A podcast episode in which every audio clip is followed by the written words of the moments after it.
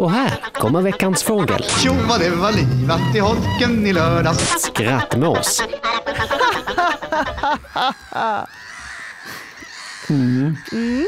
Skrattmåsen! Ja, just det. Ja. Den är det dags för nu. Ja. Vadan detta? Um, så här års är en, en bra tid att, att se skrattmåsen. De eh, flyttar söderut uh, i slutet av juli och början på augusti. Och, ja, även senare på året också. Men, men nu är det liksom en peak i skrattmåsflyttningen. Så att nu kan man se dem lite här och där och flyga förbi i flockar. Formationsflyger de? De formationsflyger. De kommer ofta i ja, men så här ven, klassiska V-flockar. Eh, och så när de inte flyger så kan man se dem rasta på åkrar och liknande så här års. Ser det lustigt ut? Ja men det gör det, men de är ganska, så här, de är ganska fina. Jag tycker att det är en, en skrattmåsflock en sommarkväll, det tycker jag det är väldigt vackert. De, eh, när de kommer, de liksom dansar fram och, och ganska vackra. Inte så lustigt, men, men, eh, men ganska fint. Visst är skrattmåsen den vackraste måsen? Det kan jag nog hålla med om, i alla fall av de här som är liksom ordentligt regelbundet förekommande i Sverige så, så tycker jag att skrattmåsen är mycket vacker. Det finns också en som heter dvärgmås som häckar här och där i träsktrakter och ganska mycket i Norrbotten och lite här och där i södra Sverige som är ganska lik. Den är li, ännu lite nättare och finare men, men det är på samma tema. En snygg fågel. Ja, men ska vi prata lite om hur den ser ut? Mm, absolut. Man kan säga att vi har ju pratat om måsar innan som fåglar med vita huvuden. Det var ju så vi gick in på det när vi pratade om gråtrut och, och jämförde med fiskmås och sådär.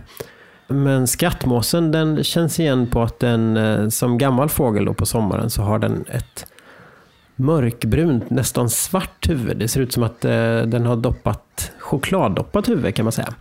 Och det är det bästa sättet att känna igen fåglarna på sommartid när de är gamla. Och den har ingen annan färg att bjuda på, på någon liten stjärt eller vinge eller, eller så. Ja, men annars ser den ut lite som måsar gör mest. Alltså den är eh, grå på ovansidan och, och vit på undersidan. Men det finns också ett bra sätt till att känna igen dem faktiskt och det har med vingteckningen att göra.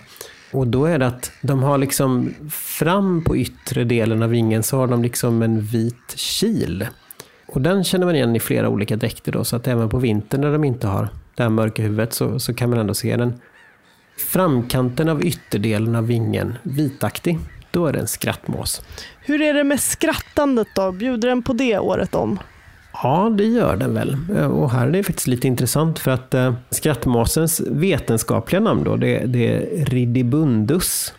Och det, det betyder då skrattande. Tänk ridicule på, på engelska. Men sen är frågan om lätet är så skrattande. Det är någon slags lite hest skränigt ljud som, som säkert låter bekant.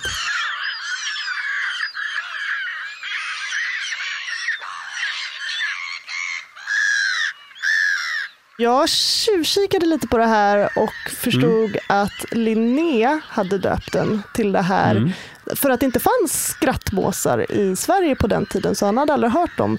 Men så var det någon liknande art som skrattade och så, så blev det en allmän förvirring när han döpte skrattmåsen till något skrattande. För det är den ju inte alls.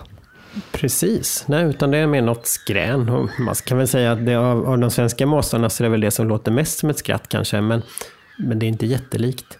Eh, Laughing Gull då, eh, finns ju en mås som heter i, i Nordamerika, eh, som heter sotvingad mås på svenska då, men, men den, eh, den har ju ett mer skrattande läte. Ja, men vi lyssnar på den också.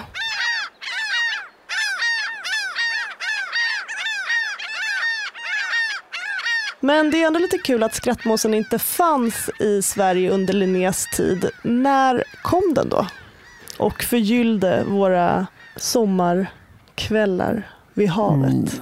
Precis. Det var under, alltså under 1700-1800-talet så, så började den etablera sig ordentligt. Och framförallt i liksom fågelsjöar, framförallt i grunda sjöar och träskmarker och liknande där den häckar i kolonier.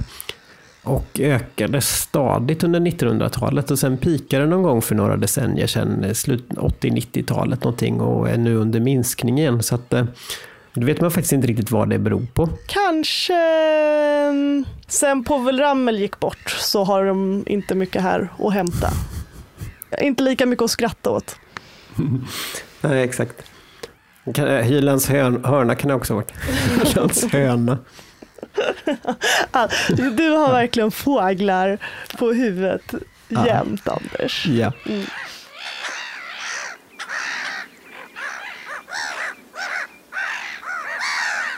Så denna skrattmås, är den lika opportunistisk som sin släkting gråtruten då?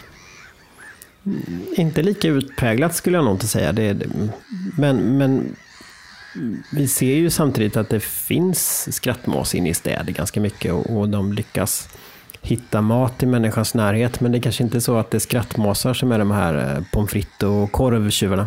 Men däremot så alla måsfåglar är i någon utsträckning opportunister och, och människan skapar möjligheter att hitta föda för en opportunist som kan utnyttja det på rätt sätt.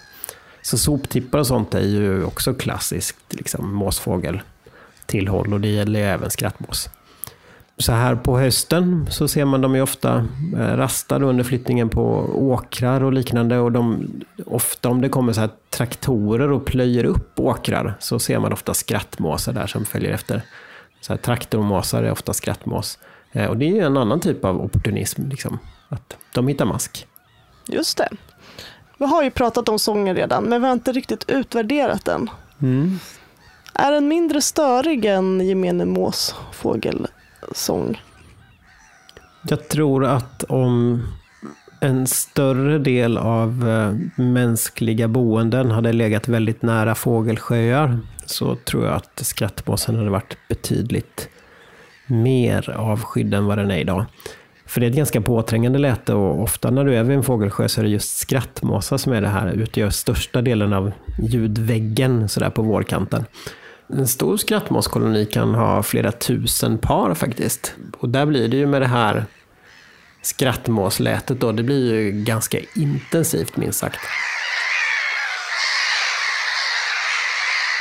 Men du, ett gott skratt förlänger livet, men en god skrattmås förlänger den livet? Definitivt. Alltså det är en vacker fågel och att se något vackert det måste ju vara lika livsförlängande som att eh, skratta gott, eller?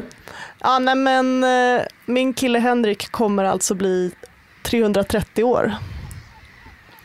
Med den logiken. så glad. Ja, ja, ja. ja. Jag menar att jag är så snygg.